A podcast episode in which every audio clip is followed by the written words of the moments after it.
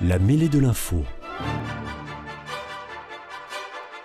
Une émission de débat sur l'actualité nationale, animée par Éric Dupri. Bienvenue à l'écoute du centième numéro de la mêlée de l'info. Merci d'être toujours fidèle à nos débats consacrés à l'actualité nationale. Voici ceux qui vont participer à cette centième. Tout d'abord, Sandrine Floureus, vice-présidente du conseil départemental de la Haute-Garonne, en charge de la démocratie participative, des égalités et des jeunesses, membre du Parti socialiste et sympathisante du printemps républicain. Ça n'a pas changé, vous l'êtes Ça n'a pas changé, toujours pro-laïcité.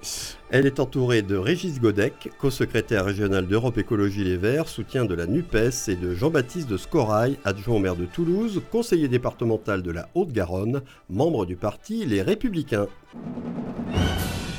Et bienvenue également à tous les trois. Merci d'avoir accepté mon invitation. Elisabeth Borne a donc présenté mardi les détails de la réforme des retraites proposée par le gouvernement.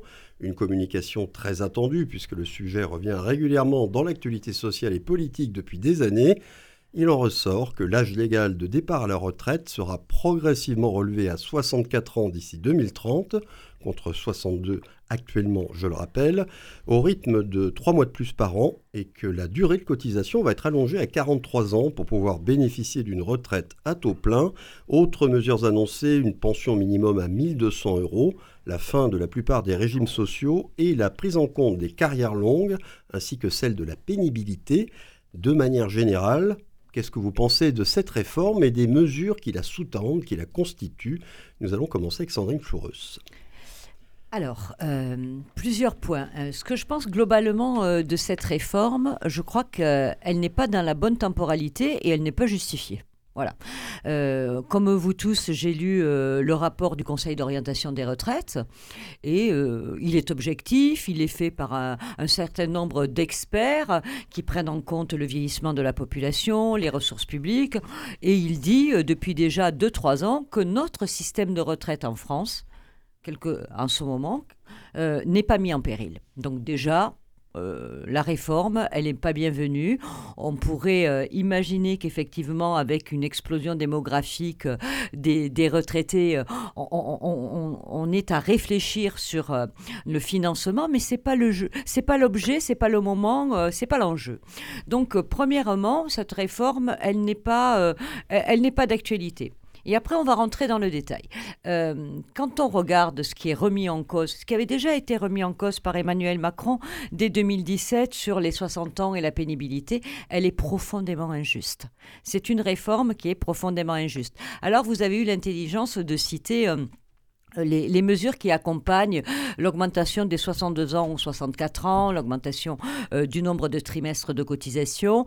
Et à côté, on nous dit, eh bien, on va assurer un minimum euh, euh, vieillesse. À côté, on va regarder un certain nombre de catégories sociales plus défavorisées. Mais contrairement à l'augmentation de l'âge légal de la retraite et du nombre de cotisations, tout le reste n'est pas précisé dans son financement et n'est pas très clair.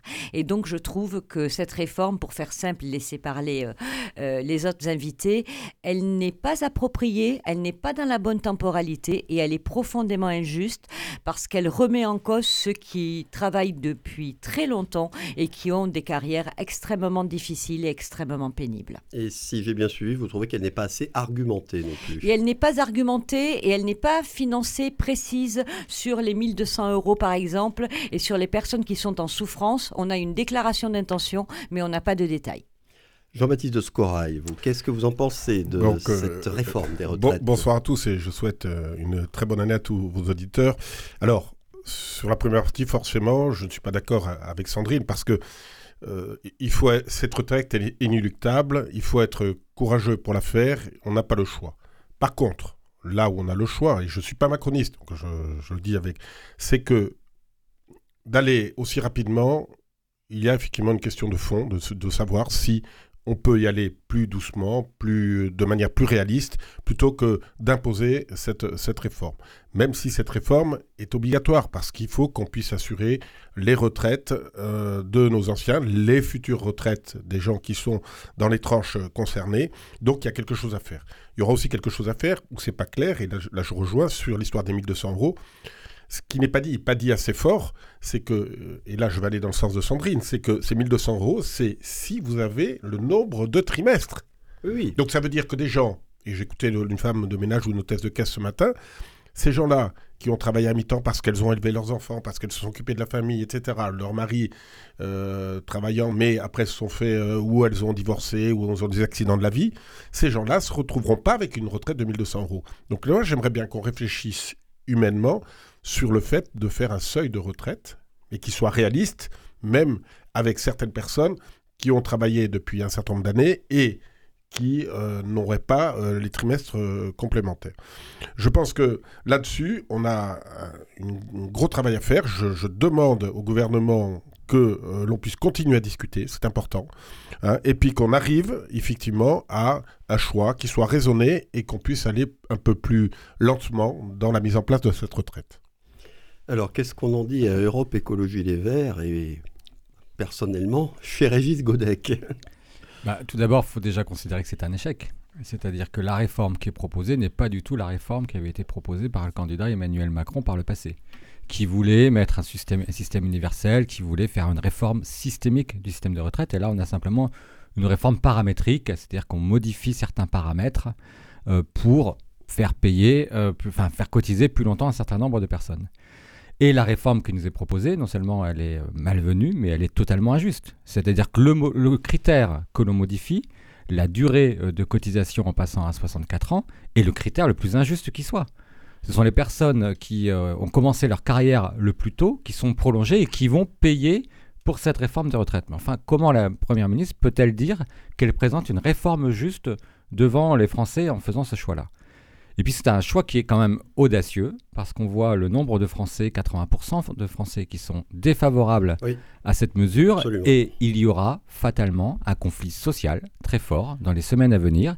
Europe Écologie des Verts appelle à participer aux manifestations syndicales. Nous serons dans la rue euh, le, 19, janvier. Mmh. Nous organiserons des meetings le 17 janvier à Paris, mais aussi des meetings euh, avec les partenaires politiques qui sont opposés à cette réforme, nous l'espérons euh, à Toulouse. Et c'est un grand combat qui s'annonce. Et puis il y a un élément qu'il faut quand même dire. Quelle est la méthode qui est choisie pour approuver cette euh, réforme des retraites? Est-ce que c'est une réforme, est-ce que c'est une mesure qui est démocratique? Non. Un amendement dans le projet de loi rectificatif sur le financement de la sécurité sociale.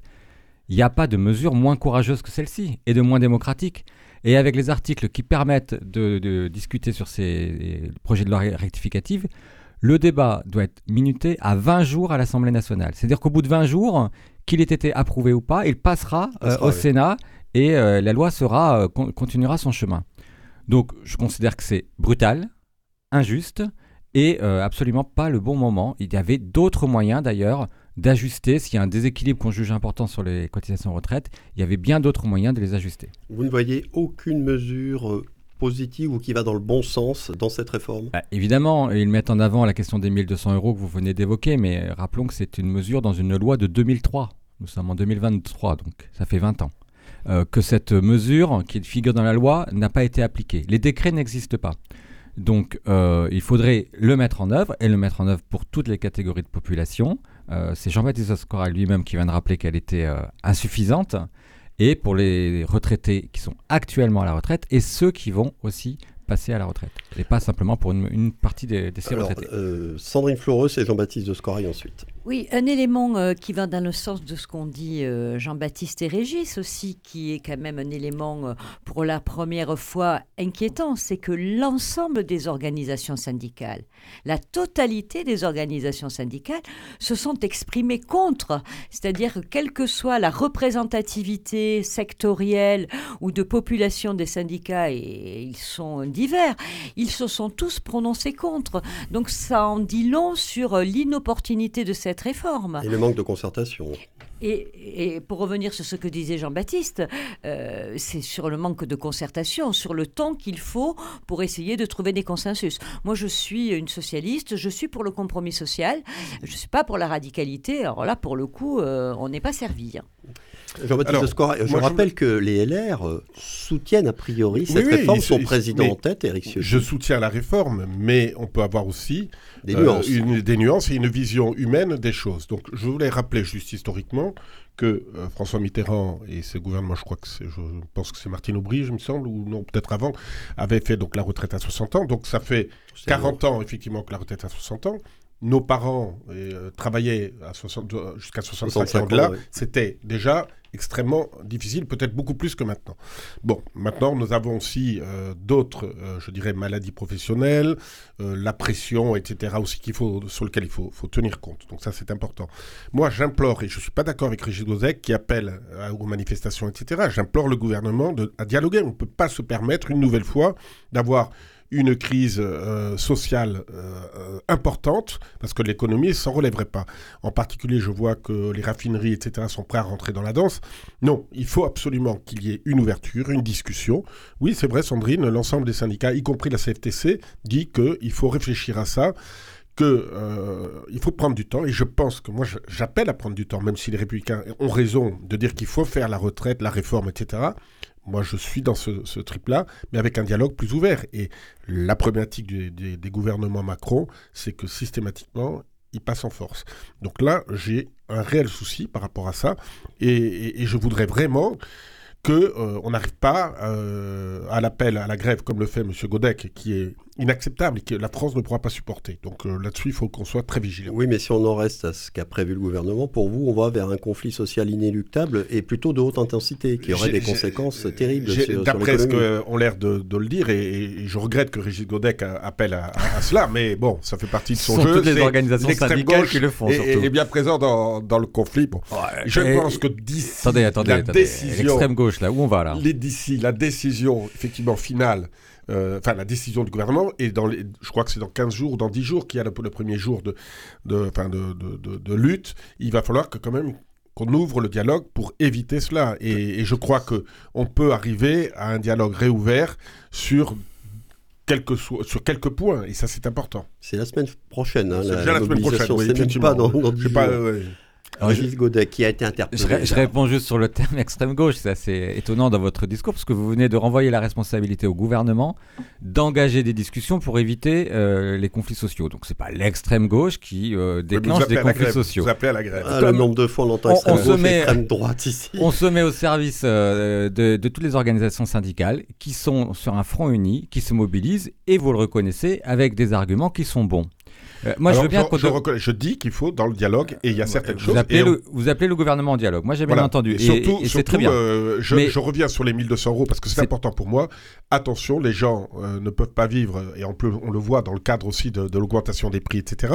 Donc, il faut être vigilant là-dessus et ne pas dire à tout le monde oui, c'est 1200 euros. Je reviens là-dessus parce que c'est un thème qui m'est cher. Moi, je suis plutôt un, social, un, démocrate chrétien et, et, et vivre avec 1200 euros si on n'a pas les trimestres, on vivra avec quoi? Avec 800 euros, 700 euros. Donc là, il y a quelque chose à faire. Donc vous appelez le gouvernement à, négocier, euh, c'est très bien, mais la loi est déposée, elle est au Conseil d'État aujourd'hui, elle sera débattue euh, dès début février euh, au, Parlement. Donc je ne vois pas quelle négociation il reste ouverte. C'est avant qu'il fallait faire la négociation.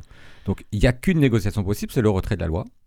Le retrait de la loi et le travail sur des mesures qui permettraient d'équilibrer les caisses de, recettes, de retraite. Les premières mesures, c'est d'améliorer euh, les systèmes de cotisation, parce que qui est le roi des exonérations de cotisation sociale, sinon Emmanuel Macron lui-même? Et c'est peut-être ça qui déséquilibre les caisses de retraite. Et nous, de notre point de vue, il faut considérer d'ailleurs la question globale de la qualité de travail et de la qualité de vie. Y compris des régimes spéciaux dans ce cas-là. Pourquoi on travaille des choses aberrantes. Hein. Et qu'est-ce qu'on fait de la production qu'on dégage euh, de notre, de notre travail? Eh bien aujourd'hui, euh, l'essentiel de la production bénéficie aux propriétaires des capitaux plutôt qu'aux salariés. Et la retraite, la retraite est la manière d'un salaire différé, donc il ne faut pas toucher à ce salaire différé.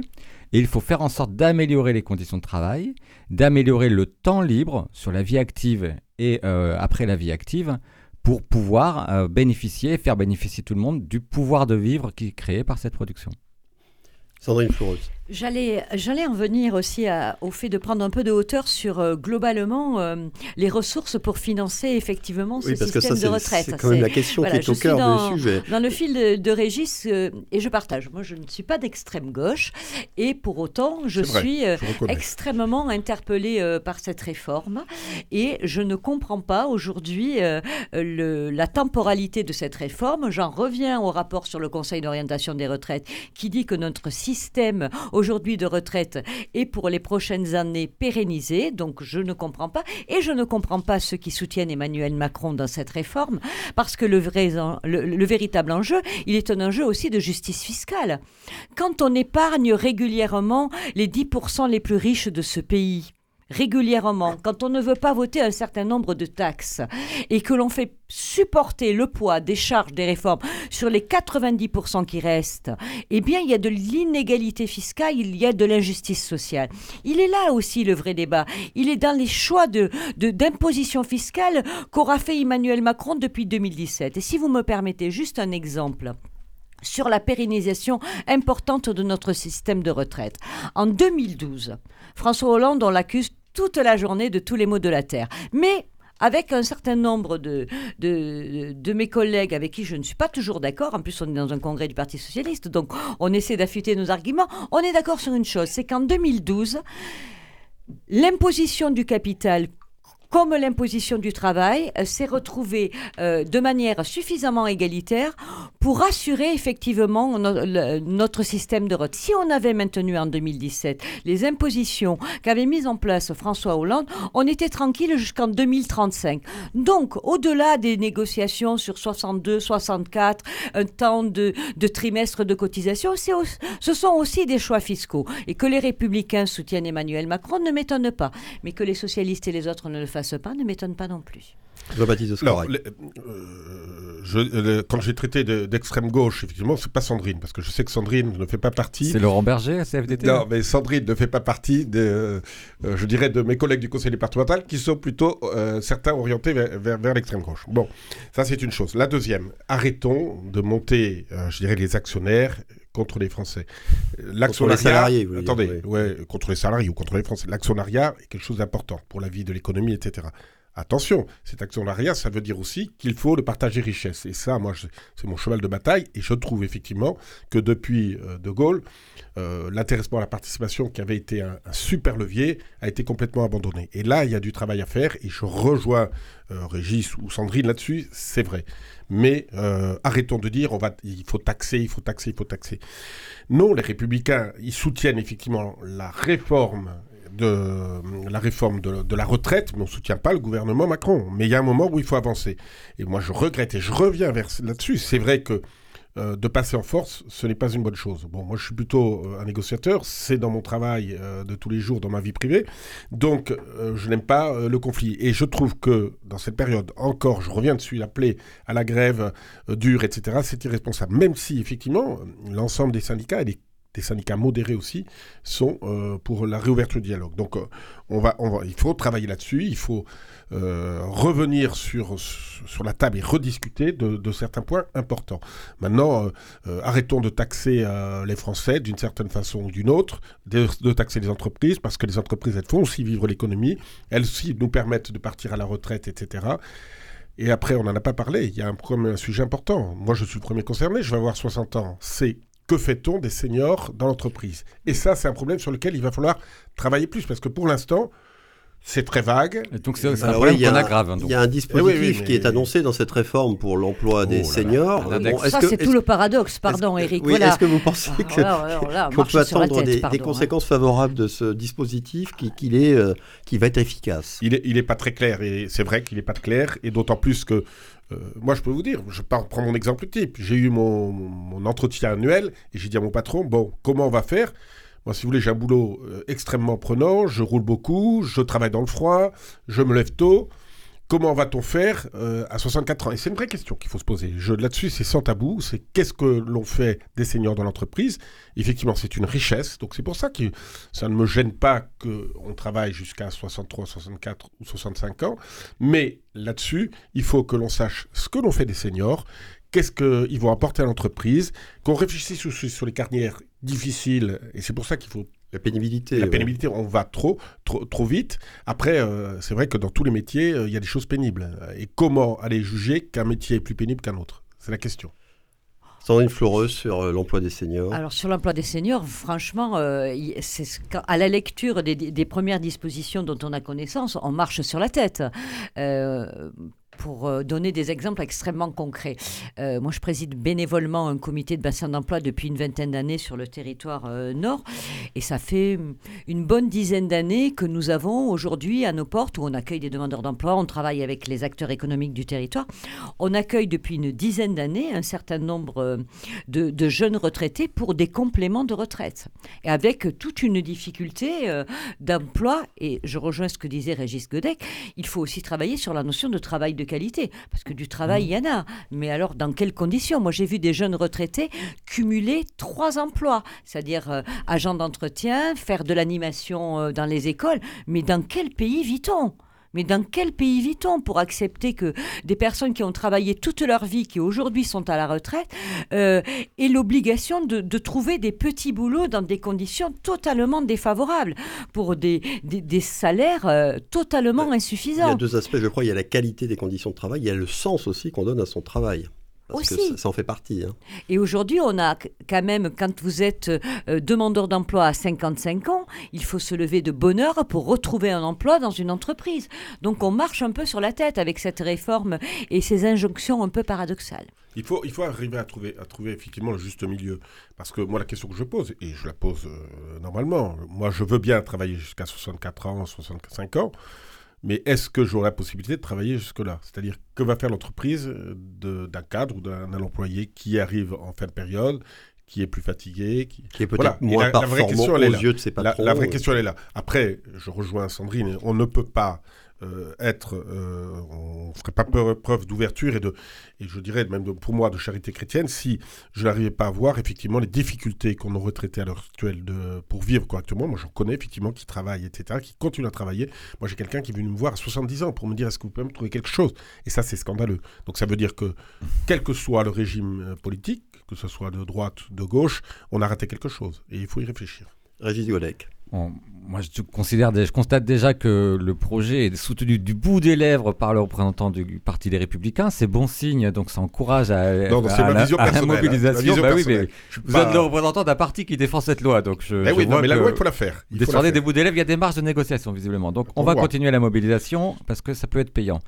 Mais moi, je dénonce aussi la, stratégie finalement euh, d'Emmanuel Macron. Alors d'abord, de prolonger un logiciel où la répartition euh, des bénéfices euh, de la production vont toujours aux mêmes. Et la pression va toujours sur les mêmes, avec la modification euh, du système chômage, avec la modification de la retraite, avec la multiplication des emplois qui n'en sont pas avec les, auto-entrepreneurs.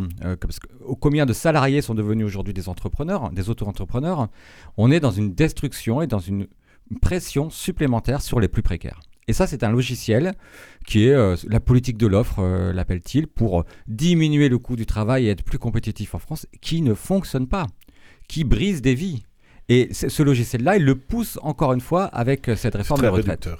Et, et, je trouve que c'est dangereux, parce que le conflit, il sera là, il sera important, et je m'inquiète des, conditions dans lesquelles la discussion va se mener, mais je pense aussi que c'est un calcul politique. C'est-à-dire que je pense qu'avec cette réforme de retraite, D'abord, il se rapproche des républicains et ça lui va bien d'élargir une partie de sa majorité. Non, non, non. Les gens qui sont proches de Macron sont partis. Euh, nous sommes républicains, nous avons notre volonté et notre vision propre. Sur ce projet de loi, il compte bien sur le soutien euh, des parlementaires des républicains. Et je crois qu'il compte sur euh, un conflit social qui est dur et éventuellement qui dégénère.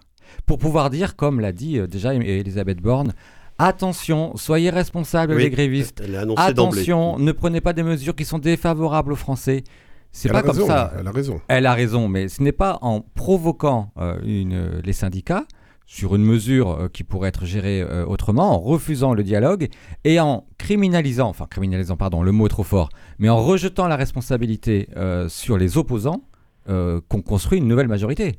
Donc, si elle n'a que ça à faire de son mandat, euh, c'est déplorable. Il vaut mieux qu'il dissolve l'Assemblée nationale de suite pour qu'on remette des élections avec une nouvelle majorité.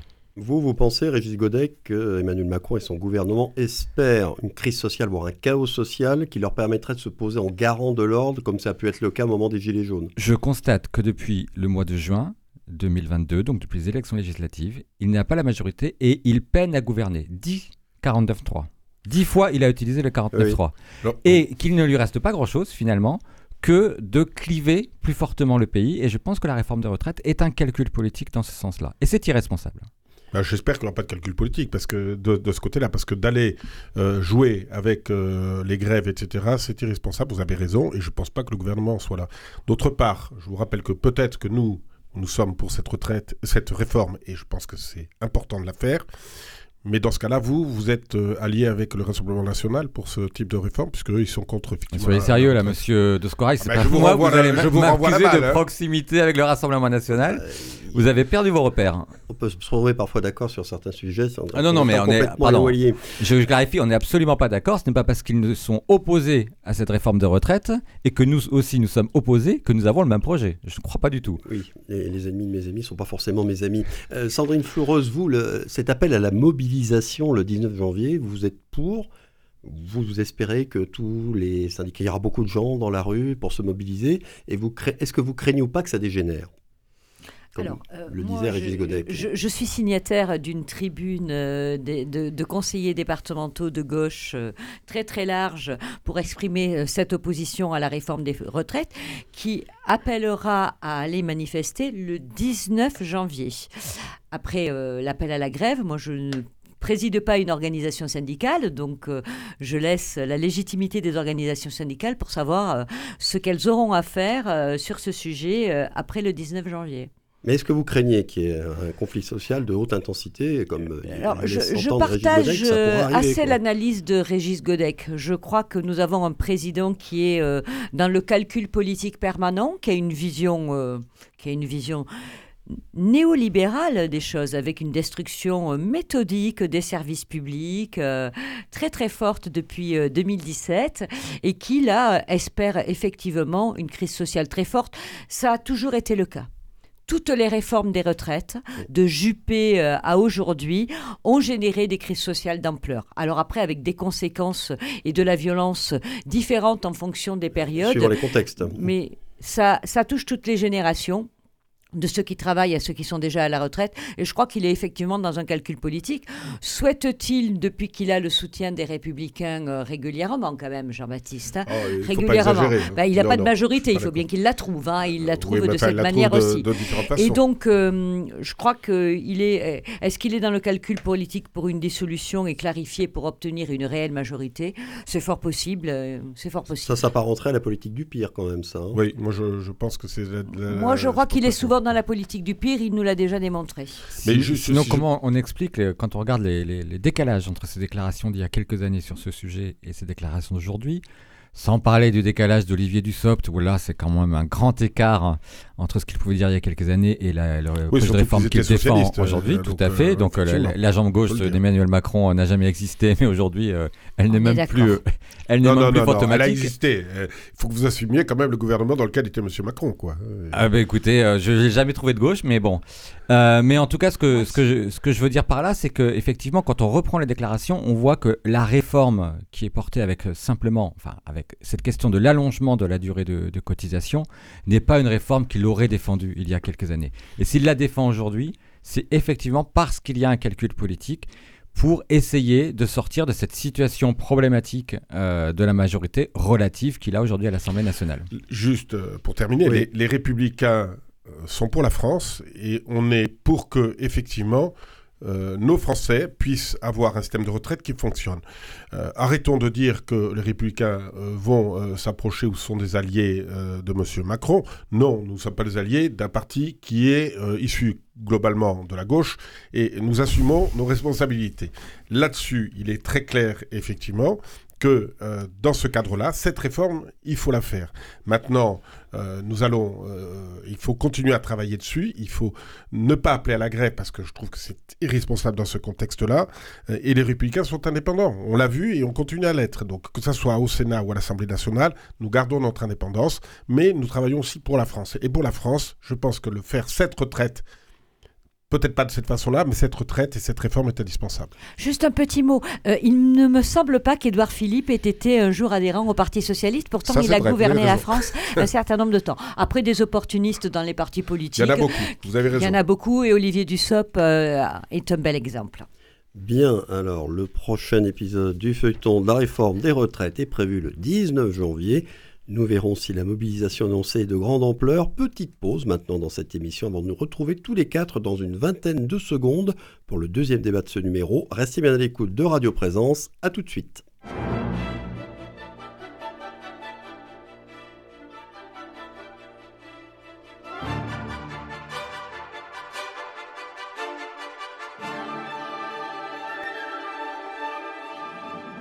La mêlée de l'info Éric Dupri. Retour à l'antenne avec mes trois invités, Sandrine Floureus, Régis Godec et Jean-Baptiste de Scorail. Autre annonce gouvernementale très attendue, celle qui concerne la pratique de la chasse en France. Lundi, la secrétaire d'État chargée de l'écologie Bérangère Couillard a dévoilé les 14 mesures visant à sécuriser les pratiques, parce qu'il y en a plusieurs, les pratiques de la chasse sur le territoire national, alors que de nombreuses associations, vous le savez, réclamaient l'interdiction de chasser le dimanche, le gouvernement a finalement décidé de ne pas retenir l'idée d'une journée sans chasse, tout en annonçant toutefois des mesures pour un meilleur encadrement de la pratique, un renforcement des règles de sécurité et le principe d'alcotest avec l'instauration d'un délit d'alcoolémie pour les chasseurs, les antichasses ont dénoncé les mesures de ce plan et ce qu'ils voient comme un mépris de leur indication qui serait largement partagé par les citoyens. Là encore, il y a un sondage récent qui le montre. De votre point de vue, ce plan est-il à la hauteur des problèmes que pose la pratique de la chasse depuis quelques années et peut-il apaiser les tensions entre chasseurs et autres usagers de la nature? Régis Godec, j'imagine qu'il y a eu beaucoup de réactions chez les écologistes, pas vraiment favorables comme on pouvait s'y attendre déjà, on peut constater que le gouvernement euh, considère qu'il y a un problème, une problématique, il y a un conflit d'usage hein, dans, le, dans le monde rural et dans les espaces de nature entre euh, la pratique de la chasse et euh, les promeneurs, les habitants, les ruraux. Bon, on va dire que c'est déjà une bonne chose parce que juste ici, c'était un peu nié et le lobby très actif hein, des chasseurs auprès du gouvernement est très bien implanté. avait plutôt des, éléments qui disaient ne touchons à rien, tout se passe bien, les chasseurs sont responsables et il n'y a pas de problème. Moi, je voudrais pas euh, organiser une confrontation factice entre, euh, entre les chasseurs, ceux qui pratiquent la chasse, ceux qui pratiquent la pêche, et puis euh, les écologistes. Je pense qu'il y a des espaces de nature qui demandent une coexistence des usages. Mais de fait, nous constatons qu'il y a un grand nombre d'accidents de chasse et qu'il y a des conflits d'usage parce que des promeneurs, tout simplement, où des habitants, des riverains, euh, sont mis en danger dans des situations où ils n'ont pas à l'être. Ou se sentent en insécurité, en tout cas. Déjà, faire respecter les mesures de sécurité qui existent, mais les amplifier pour que ces personnes se sentent en sécurité quand elles puissent se promener dans des espaces de nature. Et malheureusement, le plan du gouvernement, j'ai l'impression qu'il ne répond absolument pas à ça. Je ne sais pas si vous avez téléchargé votre application sur votre téléphone, mais dorénavant, vous aurez droit d'avoir une application pour vous prévenir aux endroits où il n'y aura pas de chasse. Bon, écoutez, euh, est-ce que c'est vraiment euh, comme ça qu'on protège euh, les personnes qui se promènent? Il faut déjà pouvoir la télécharger, l'application. Tout le monde n'a pas un téléphone qui le permet. En plus. mais je pense que cette revendication d'avoir un dimanche sans chasse était une, est une bonne revendication, qu'elle mérite d'être poussée et qu'elle sera peut-être à l'avenir mieux entendu par le gouvernement. Alors quand vous dites un dimanche, c'est un dimanche de temps en temps ou ce sera le dimanche, le dimanche tous les dimanches sans chasse, sans chasse. parce qu'effectivement on est capable de réguler les populations et de pratiquer euh, la chasse six jours par semaine et une journée en, toute sécurité se justifie. On va revenir sur cet aspect des choses. Euh, Jean-Baptiste de Scorail, alors vous, vous êtes un non-chasseur, mais vous connaissez le milieu tout de Je connais le milieu, je suis un non-chasseur, mais je ne suis pas contre les chasseurs, au contraire, je trouve que euh, c'est quand même une activité qui est ancestrale sur laquelle il faut travailler. J'ai le permis de chasse. C'est un des acquis de la Révolution française, d'ailleurs. Fils, fils d'agriculteur, euh, c'est un peu d'obligation d'avoir le permis de chasse, mais je ne suis pas chasseur.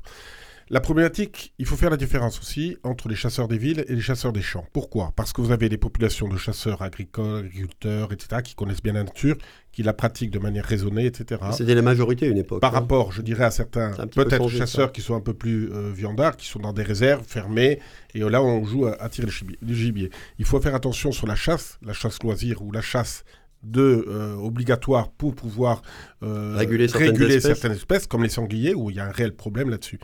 Par contre, effectivement, il y a quand même, et on le, voit, un problème de formation. Euh, alors, je disais tout à l'heure, hors antenne, que quand nous, on était jeunes, on nous donnait des cours, et en particulier grâce au service militaire, on nous apprenait la dangerosité de l'arme. Et l'arme est dangereuse. On ne se serait pas d'une arme comme ça. On nous apprenait que quand euh, il fallait tirer, que quand on, voyait vraiment quelqu'un. Donc, moi, je trouve invraisemblable, effectivement, que un chasseur tire sans voir euh, sa cible. Normalement, on doit identifier le gibier pour être certain qu'on a ah le droit de le tirer. C'est vital. Donc, je pense que quand même...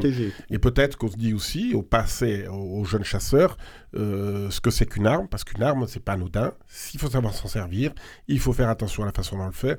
Il ne faut pas viser euh, une personne. Euh, quand on vise un animal, c'est une chose, ou une personne, c'en est une autre quand même.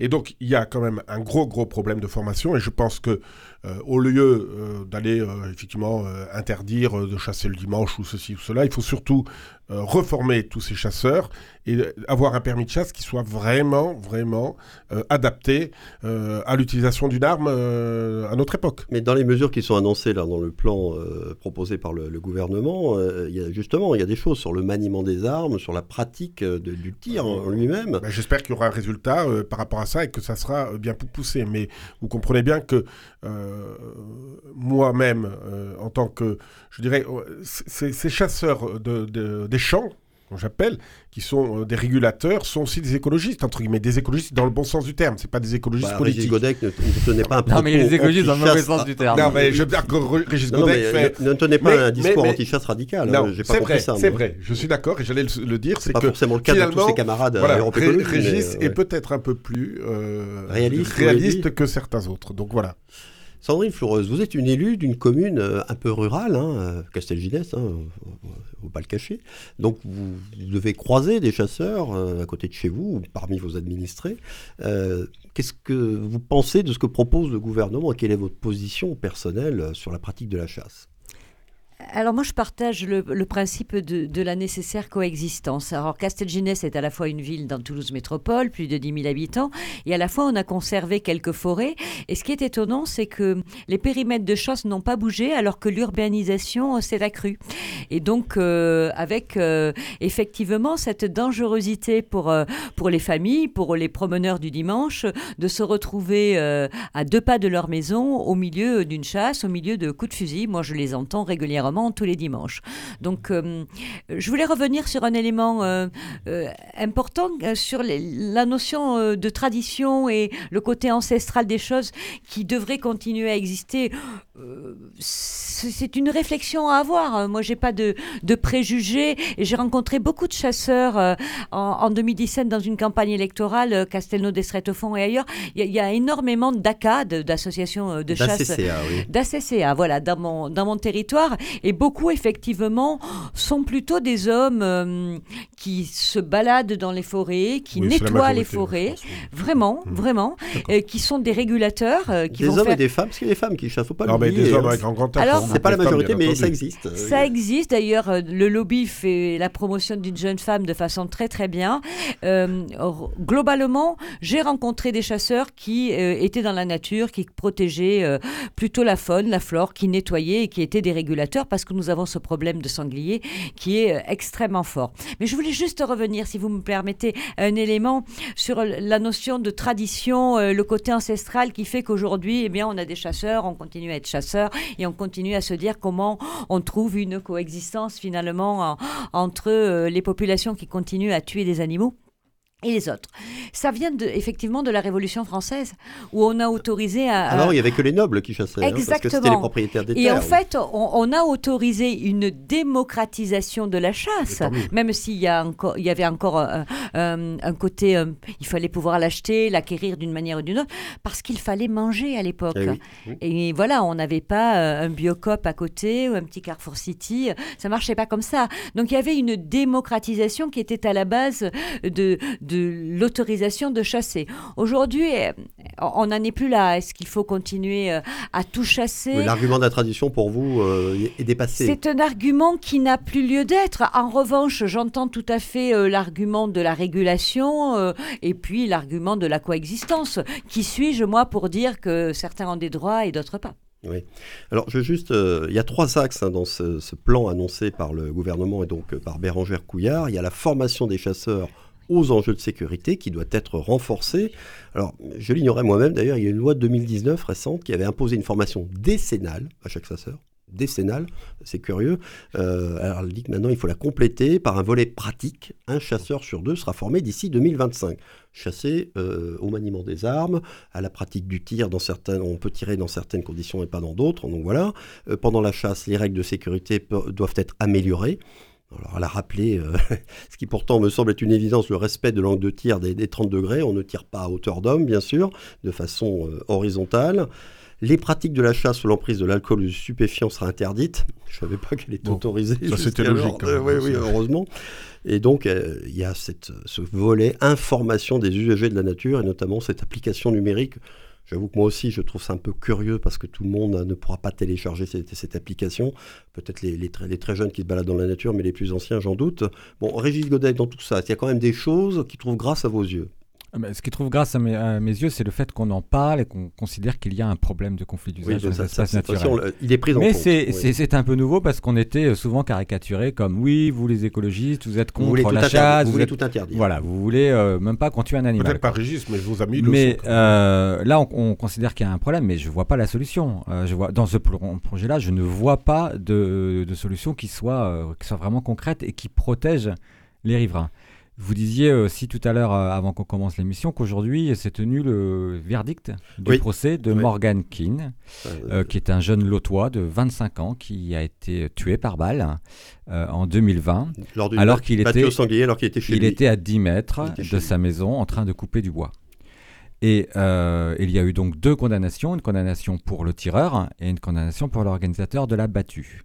Et quand on regarde les les conséquences, les circonstances dans lesquelles il a pu euh, être euh, abattu euh, par une balle de chasse, on voit tous les dispositifs de défaillance. D'abord, cette personne qui a tiré avait le permis depuis six mois. Il n'avait pas reçu de consigne de sécurité satisfaisante. Il ne connaissait pas, les lieux. Et il a tiré sans avoir vu la sans avoir identifié la... Donc, au lieu de tuer un sanglier, il a tué Morgan King. Et on voit que le, dans le procès, l'organisateur de la battue a essayé euh, de se défendre euh, lui-même et a bien expliqué que vous savez les consignes de sécurité, oui, on les donne, mais bon, les gens ils écoutent pas vraiment, alors ils partent à la chasse, on peut rien leur dire. Bref, il y a vraiment il y a les lois et il y a l'application des lois. Et là, il faut quand même prendre conscience que quand on est à la chasse avec un fusil qui est chargé à balles, parce que les battus au sanglier qui a une portée létale supérieure à 2 km, rappelons-le. Hein. Et non pas avec des plombs, hein, on est sur des balles extrêmement, des armes euh, létales. de très gros dégâts, c'est fait pour tuer des sangliers. Hein, eh bien, les consignes de sécurité doivent être extrêmement strictes, appliquées, les faire respecter. Et aujourd'hui, ce n'est pas le cas. On considère que la chasse est un loisir, une tradition, et que bon, ça marchait bien jusqu'ici. C'est pas ce que j'ai dit. Je dis que c'est une tradition, certes, mais il, y a un manque de formation. Et ce que je disais, c'est que nous, on a été, et moi le premier, habitué à manier les armes parce que, et je reviens là-dessus, ça peut faire sourire, mais le service militaire a été, a créé des générations de gens qui savaient manier les armes et qui faisaient attention à la façon et qui savaient que c'était dangereux, avec des règles très strictes. Et je suis d'accord avec vous sur lequel sur la formation, il y a un problème de formation. Euh, là-dessus, c'est intolérable, effectivement, le, je dirais l'accident qui s'est passé à Cahors. Et d'ailleurs, les condamnations sont fortes par rapport à deux ans pour le euh, tireur et 18 mois pour le j'espère aussi que ces gens seront interdits je ne sais pas s'ils sont interdits de chasse ou pas mais je pense qu'il y a quand même un problème. Et là-dessus dans les battus ça ne suffit pas de mettre euh, un panneau attention battu etc et là-dessus je suis d'accord avec vous juste je, je, je, je termine pour dire que la vie du tireur elle aussi est brisée Il n'y a Bien pas sûr, que la vie de sûr, Morgan King est mort évidemment de cette, de balle, mais la vie du Tira est brisée. Il dit j'y pense évidemment chaque jour. Donc les conditions d'organisation, notamment des battues où on tire à balle, euh, doivent être drastiques. Et je co- considère que un jour par semaine où il n'y a pas de battu, par exemple, ou un jour sans chasse, est une bonne revendication et elle verra le jour. Elle est en implication dans beaucoup de pays euh, en France, enfin en Europe. Elle verra le jour. C'est peut-être pas aujourd'hui, mais ce sera demain. Alors le problème que ça pose, c'est que certains chasseurs qui, eux, sont dans la vie active, ne peuvent chasser que le week-end et pour certains même que le dimanche. Bon. Sandrine Floureuse, vous vouliez euh, ajouter quelque chose, intervenir en tout cas? Euh, oui, euh, je, je voulais intervenir sur le, mais ça, ça rejoint euh, ce que mes collègues ont dit sur euh, sur la formation. Mais globalement, cette loi, elle intervient parce que depuis deux ans, nous assistons à une somme, à une addition euh, d'accidents mortels qui sont absolument euh, intolérables, mais intolérables. Alors, En général, les premiers concernés, ce sont les chasseurs eux-mêmes, qui sont les victimes de tirs d'eau de, de leurs camarades. A raison. Oui. Mais il y a pers- deux personnes blessées ou tuées sur dix qui sont des promeneurs ou des gens parfois même qui sont chez eux. Donc voilà, on, on est dans une loi d'opportunité, mais alors euh, qui n'est pas Qui- Qui ne inintéressante. résout pas le problème, selon vous? Alors, je- elle commence et Elle je va re- dans, le- dans la bonne direction. Si, si, elle- mais elle est insuffisante. Le, le fait qu'il y ait une prise de conscience euh, est intéressante, même si c'est une loi d'opportunité, parce qu'on en arrive à des dérives catastrophiques. Certes, le tireur euh, est marqué à vie, on est tout à fait d'accord, et si ce n'est que Morgane, lui aussi. Voilà, et la famille, et bon. Sur- pour un loisir, parce que voilà, quand on replace les choses dans leur contexte, on parle d'un loisir. Un loisir qui fait des morts euh, euh, et qui fait des Chaque blessés année. et qui met en insécurité des hommes et des familles qui le week-end n'osent plus aller se promener, ça doit poser des questions. Alors, cette loi. On n'est pas tout le temps critique, mais elle n'est pas inintéressante. Elle commence à poser déjà, là, on vous l'avez dit tous les deux, sur la question de la formation. Tout à l'heure, nous avons parlé de la régulation des sangliers et vous faisiez remarquer que les armes qui sont maniées pour la régulation des sangliers sont des armes extrêmement. euh, C'est comme des armes de guerre, si vous voulez. hein. Bon, voilà, euh, alors, je ne sais pas si ce sont des armes de guerre. Non, non, non, mais c'est la, portée létale et les dégâts tuer. que ça fait. bon, Tuer un sanglier, il faut une arme. Ah, Alors bien sûr, imaginez un accident et un enfant qui passe, mais c'est Il catastrophique. mieux même pas imaginer. Donc, les les jalons qui sont posés aujourd'hui sur les questions de, de formation, euh, sur les questions de d'encadrement, c'est un début, c'est insuffisant. Moi, je partage l'idée que euh, si on veut une coexistence pacifique, il faut pouvoir laisser le dimanche tranquille aux familles. Et puis les chasseurs, euh, ils s'organisent. On est, on est dans un loisir, on n'est pas dans une nécessité. Vous savez, les battues, euh, moi j'en connais, j'en ai eu. Je, suis allée assister à une battue à Castelnau d'Estras de Fons, c'est un mardi. Voilà, bon. Oui, bien sûr, il y a, il y a des chasses Donc il y a, il y a- en il y a des semaine, oui. possibilités. Et puis vous, vous parliez des armes et des maniements des armes. Oui, là c'est un, un encadrement euh, enfin, plus que strict. quoi. C'est c'est une évidence. Et pourtant, ça ne se fait pas. Alors une fois qu'on a mis la loi, il faut aussi, euh, et ça c'est le lobby des chasseurs qui a réussi, tout le monde aura observé qu'il n'y a pas de sanctions euh, prévisibles sur la non-application euh, de ces formations et de ces Ça, ce sera le stade supplémentaire nécessaire. Alors selon on l'attend, parce que c'est important aussi. J'appelle aussi les, les fédérations de chasse et, et la Fédération nationale des chasseurs à euh, être aussi responsables. Parce que là, et je, je- moi je les défends, mais ils jouent aussi leur Un avenir. million de pratiquants de la chasse en France. Je, hein. je, je pense qu'ils jouent leur avenir. Donc il faut aussi qu'ils fassent attention là-dessus et qu'on ne laisse pas ce côté formation de côté. Alors il me semble, mais bon, euh, quand on était jeune, il y avait beaucoup plus de chasseurs que maintenant. J'ai l'impression qu'il y avait moins d'accidents. Mais c'était pas les mêmes chasses parce que la- pas les mêmes comme chasses. Le, le petit gibier a périclité, beaucoup de chasseurs se sont rabattus sur le gros et c'est vrai qu'on n'avait les- pas de sanglier pas les comme on mêmes a arbres, maintenant, etc. Mais un fusil à attention, plomb, comme dit Sandrine, c'est- pas euh, l'étal à 2 il km. ne faut pas confondre la chasse du dimanche et les battues. Les battues, elles sont organisées, il y a la fédération très encadré, c'est très il y a encadré. euh, les autorités de l'État, etc. C'est très encadré. Donc aussi, il faut, il faut faire la différence là-dessus. Donc il y a un axe, et, et- et je m'en réjouis que tout le monde soit d'accord là-dessus, de, de formation important à faire. Et je me réjouis aussi que M. Godec ne soit pas euh, un, un anti-chasse primaire, comme le sont beaucoup de ses, de ses collègues. Oui, c'est pas le parti, pas beaucoup le- de mes collègues. C'est pas le parti animaliste, Régis Godet, puis il parle en son nom. hein, Alors, il faut pas non plus en- mettre tout- des aussi, hein. étiquettes aux gens. euh, En, Ils ont leur parole libre, je pense. En, revanche, il y, a, émission. il y a des, il y a des types de chasse euh, qui sont aujourd'hui pratiqués en France et interdits dans d'autres pays d'Europe qu'il faudrait aussi euh, examiner. Je pense notamment à la chasse à cours, hein, qui est une chasse extrêmement cruelle, hein, qui cause euh, des problématiques aussi dans toutes les villes riveraines euh, des bois dans lesquels elles, sont pratiquées. Je pense que là-dessus, on pourrait aussi euh, légiférer pour interdire tout simplement la, chasse à, cour en France. Bon, ça, c'est pas ce qu'il y a de plus dangereux pour les promeneurs. Non, c'est pas dangereux pour les ah, bah, promeneurs et c'est quelque chose d'extraordinaire aussi. Alors, il Alors, extraordinaire, peut-être pas pour le cerf. Mais attendez, je termine. le cerf, il gagne pas tout le temps. non, mais ça, dans tous les cas de figure, la, chasse pour les animaux, c'est pas terrible, ça, on est bien d'accord.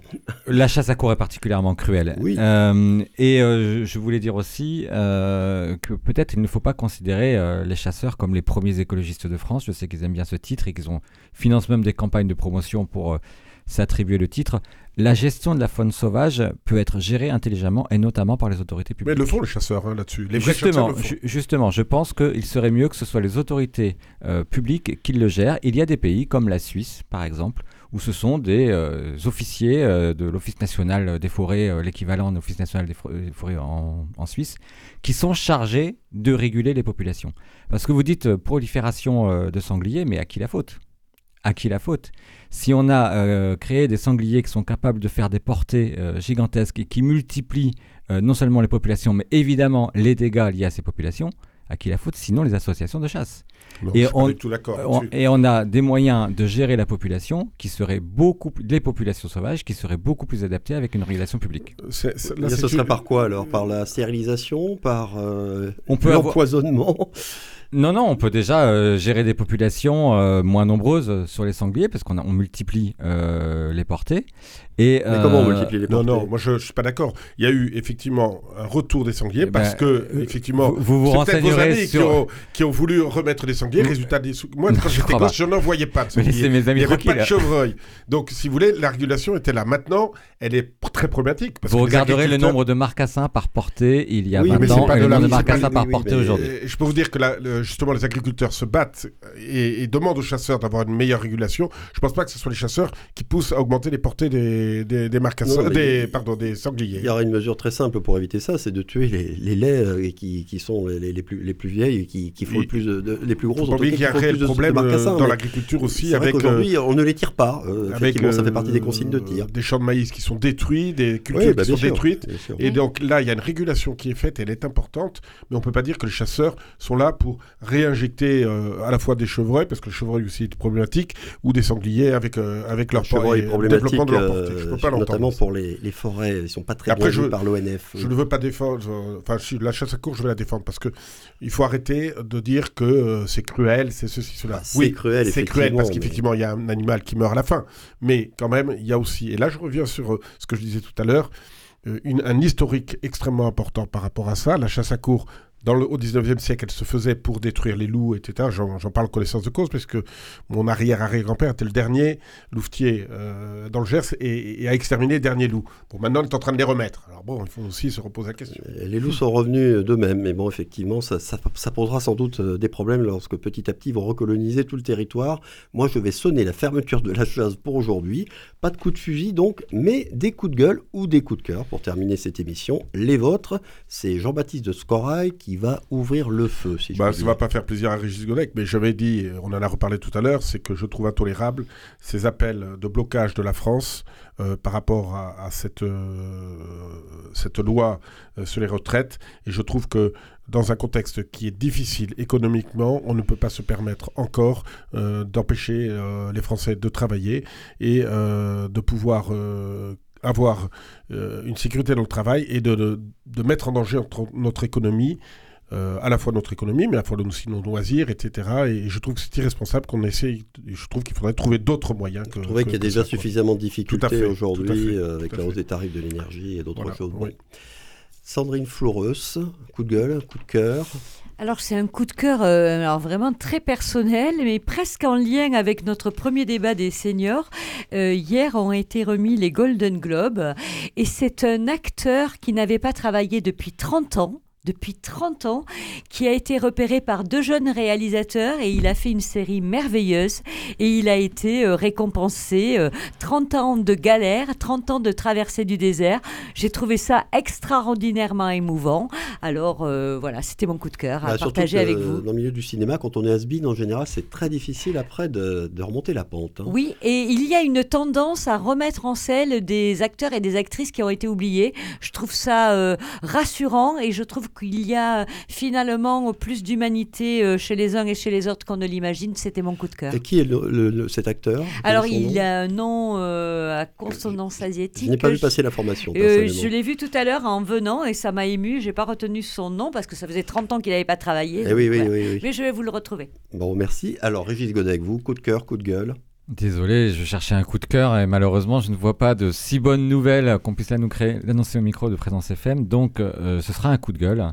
C'est pour la nomination du PDG de la compagnie pétrolière, euh, le sultan euh, Al-Jaber, qui a été nommé président de la COP euh, 28 qui s'organisera dans les États du Golfe fin 2023. Et il se trouve qu'il est le PDG d'une compagnie pétrolière. Donc, je trouve que Confier euh, l'organisation de la COP à un responsable d'une compagnie pétrolière, hein, c'est soit de l'absurde, soit de l'irresponsabilité, mais surtout ça nous inquiète sur l'organisation de la diplomatie euh, climatique à l'échelle internationale et sur la manière dont elle pourra peser euh, pour l'application des accords de Paris et tout simplement pour, plus largement, pour euh, lutter contre les émissions de gaz à effet de serre. Alors, à chacune des COP, on se demande si euh, les décisions qui sont annoncées vont être prises. Mais alors, vous, vous, anticipez déjà que par le simple fait de nommer euh, cette personne, dont je n'ai même pas retenu le nom, euh, à, à sa tête, euh, déjà, c'est un très mauvais signal qui est envoyé. Oh, le PDG d'une compagnie pétrolière pour lutter contre les émissions de gaz à effet de serre, c'est pas, gag, c'est sûr que ça marche bien. Vous trouvez que ça ressemble à un gag?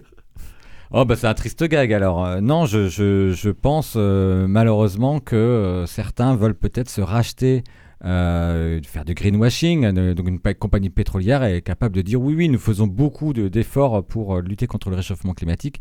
Je ne pense pas que ce soit à eux qu'il faille confier la responsabilité. Oui, eh bien écoutez, on, on suivra ça de près. Si c'est confirmé, apparemment c'est confirmé. hein. c'est confirmé. C'est officiel, c'est pas du tout un bruit qui court, c'est officiel. Oui. Rappelez le nom de ce monsieur, parce que moi j'avoue, je ne connaissais pas Le du tout. sultan Al-Jaber, ben, on en reparlera. En oui. plus, c'est insultant, oui. Enfin, c'est insultant. C'est insultant pour la un jeu que j'ai fait sans le vouloir. Eh bien, c'était la centième de la mêlée de l'info et je remercie évidemment ceux qui y ont participé.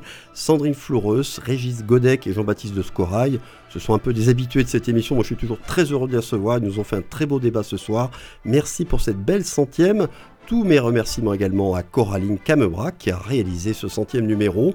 Le podcast est disponible et téléchargeable dès aujourd'hui sur le site de Radio Présence. Et enfin, merci à tous ceux qui suivent fidèlement cette émission chaque semaine. Rendez-vous jeudi prochain. À bientôt.